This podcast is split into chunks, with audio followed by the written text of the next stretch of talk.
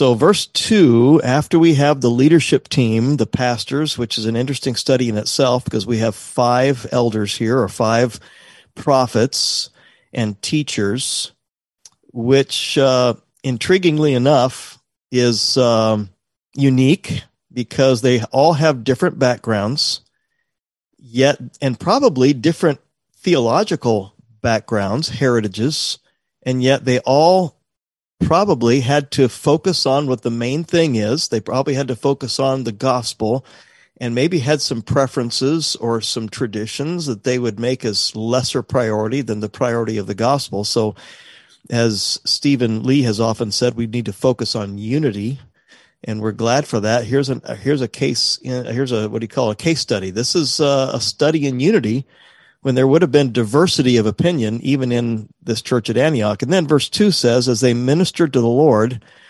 and fasted, the Holy Ghost said, Separate me, Paul, separate me, Barnabas and Saul, for the work whereunto I have called them. And when they had fasted and prayed, the Lord, uh, and laid their hands on them, they sent them away. Now, this may not be of any consequence to you or of any concern to you. But the way I was raised, um, the Lord does not speak any longer. Um, and we know this is first century, this is uh, transition time. And uh, and I'm not going to say we're going to hear audible voices of the Lord today. Although if God chose to do that, I'm not going to stop him. I mean, He's welcome to do that. Um, but I've asked, I've I've studied and asked and researched even this phrase. The Holy Ghost said.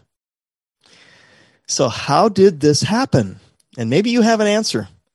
Um, was it verbal? Was it was it just a sense, a congregational sense that this is what I mean, we we we go back to God communicates through his word. They didn't have the New Testament during this time. They had the Old Testament. Um, but they did have the prophets and teachers that were um, God's mouthpiece, if you will. And I just want to suggest that God is fully able to communicate his will to his people in whatever means he wants to use. And if the words of Dr. Luke here in Acts chapter 13 are the Holy Ghost said, it's it's very obvious that there was a sense of the presence of the Lord. We could even call it the manifest presence of the Lord in their midst to where there was no confusion as to what God wanted. There was no confusion. There was congregational clarity on what God wanted to happen.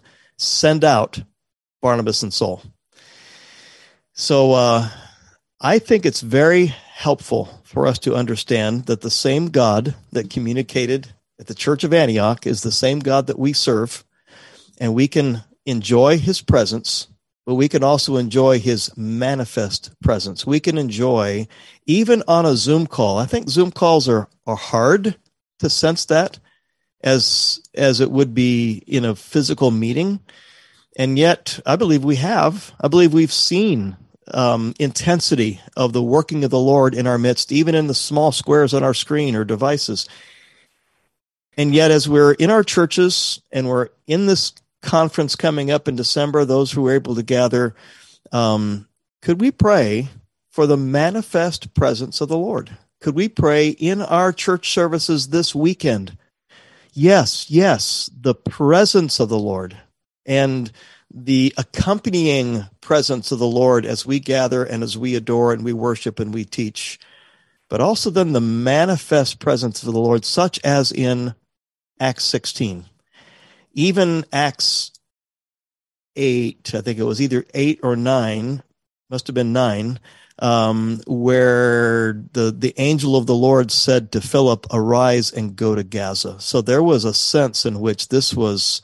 This was an instruction, a communication from the Lord that Philip had no question about. And um, as we as we go through the conference, as we go through our church services this weekend, we could even pray to the God of the church of Antioch, the God of the first believers in the book of Acts, God, would you manifest your presence to us? We're hungry for your direction. We're hungry for your communication to us. We're hungry for your leadership in our lives. We want to know a supernatural working of the Lord in our lives. Um, more than can be any any human explanation. Uh, we don't want anybody to say, "Well, you did this, and therefore this happened." Outside of the fact that we are being filled with the Spirit, we are be, be ye being filled with the Spirit. We are we are opening our hearts to the working of the Lord in an unusual way because we serve an unusual God. So um, as we pray today, let's be let's be praying even for this type of Holy Spirit leadership, Holy Spirit directive. Um, um, another verse came to, into my mind and went away. Um, even to the point that in you know the the place wherein they met shook as they were meeting and quoting Psalm two and Acts chapter four there, and um, this was a this was a manifest presence of the Lord, the Holy Spirit, to the place where there was a obvious working of the Lord.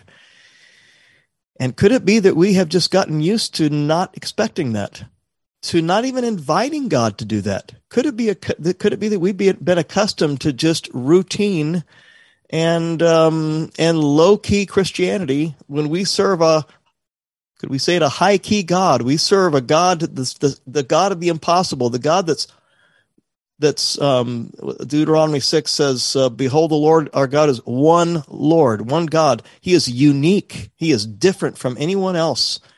And so may our church services, church services and this conference be different than, than anything else that we do because of the manifest presence of the Lord.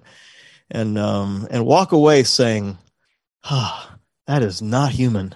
That is, we are in awe of who God is. God did that. God is so big, as Chris Charles prayed yesterday. God is at work, as Stephen often refers to. So, um, may we do that. I'm done talking, but uh, we can start praying. I will mention uh, the we have a, a, few prayer requests that Stephen and I'll just highlight them. We'll not read them, but uh, let's be praying for this uh, request from Sharon about uh, their dear friend Robert, um, who are believers, um, but are in um, uh, that Robert is in peril physically uh, regarding COVID.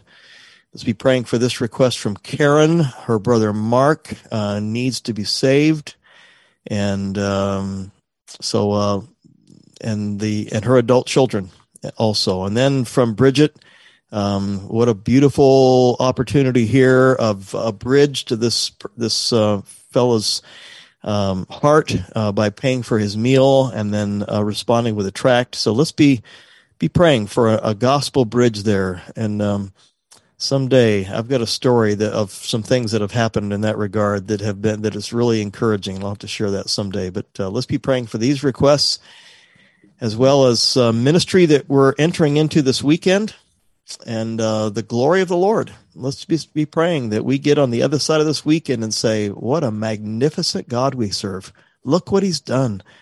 Maybe even to the point of we can't wait for the prayer time on Monday because we want to share what God is doing in our hearts and in our churches and groups and and uh, the manifest presence of the Lord, the working, the real, obvious I don't want to say tactile, but the I mean to where we can sense it. I even had somebody say, "Is it possible to taste the working of the Holy Spirit?"